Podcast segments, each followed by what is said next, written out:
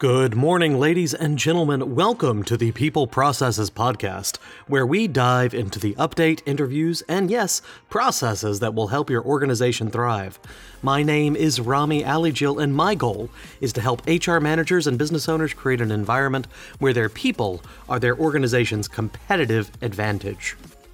Today, we're going to be answering a user question Does a pregnant worker denied a job starting when baby is due have plausible claim of discrimination? We'll work on both the English of the question and the uh, answer in just a sec. Oh, and don't forget, we post to LinkedIn, Twitter, and Facebook, and I would love to hear from you on there with any questions. You can also subscribe to us by going to peopleprocesses.com, where you will receive special subscriber only content for free. People Processes is also available wherever you get your podcast.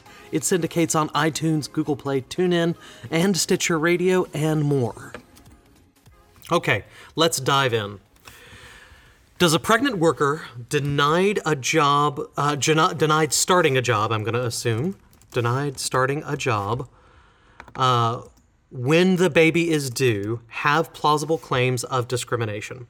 Okay, so let me pull up a, co- sor- uh, a, a court source for this. Let me bring up kind of a, a scenario. Lucy, a part time employee who works remotely, applied for a full time position with her employer. During the second round of interviews, which included a discussion about the available position and its start date, Lucy told the interviewer that she was pregnant. The interviewer asked when her baby was due and how much time she planned to take for maternity leave. After hearing her response, the interviewer explained that while start dates could be flexible, Lucy's due date and planned time off interfered with the planned start date, so she would not be hired for the available position. The interviewer also told Lucy that the hiring committee would be informed that she would be unable to perform the position. The available position was filled by a non pregnant person. Two months later, after having filed an EEOC charge, Lucy applied for another full time position and was again rejected. Does she have enough to support a discrimination claim? I've kind of taken a case here that that I think hits on the key parts of your question, since it's about starting a job when the baby is due, and can they is there a discrimination claim there? Based on these facts, a federal district court in New Hampshire concluded that the employee's allegations were sufficient to make her claims of pregnancy discrimination plausible. The employee alleged that the interviewer made statements during her job interview that showed her pregnancy was viewed in a negative light and interfered with her starting a new position. The interviewer also stated that exceptions had been made in the past regarding start dates for positions, but not this time because she was pregnant.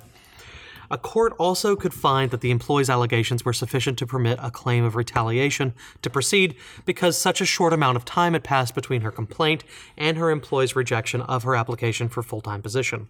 Such close temporal proximity and the allegation that the employer knew of her complaint was enough to show a ca- casual link a causal link uh, at the motion to dismiss stage. This actual case is Fireside versus College for America Southern New Hampshire University DNH 2018.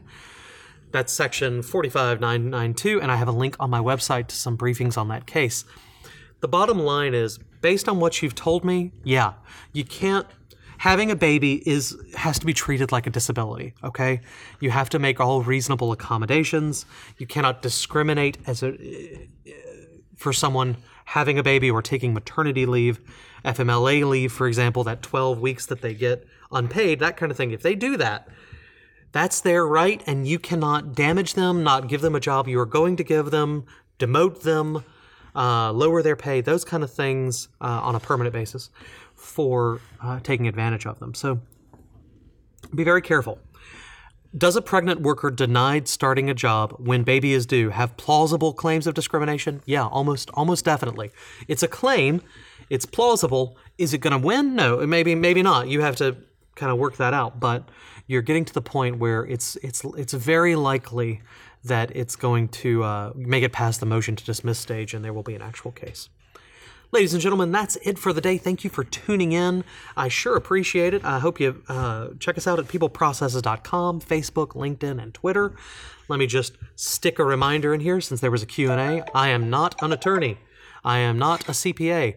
Uh, we are HR professionals, and we're here to provide generalized business advice, not uh, professional advice that's going to get me in trouble or, or sued. So take it with a grain of salt. Talk to your attorney.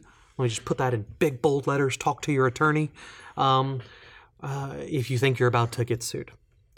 That's it. Ladies and gentlemen, thank you for tuning in. My name is Rami Alijil. Go out there and get your work done and have a great day.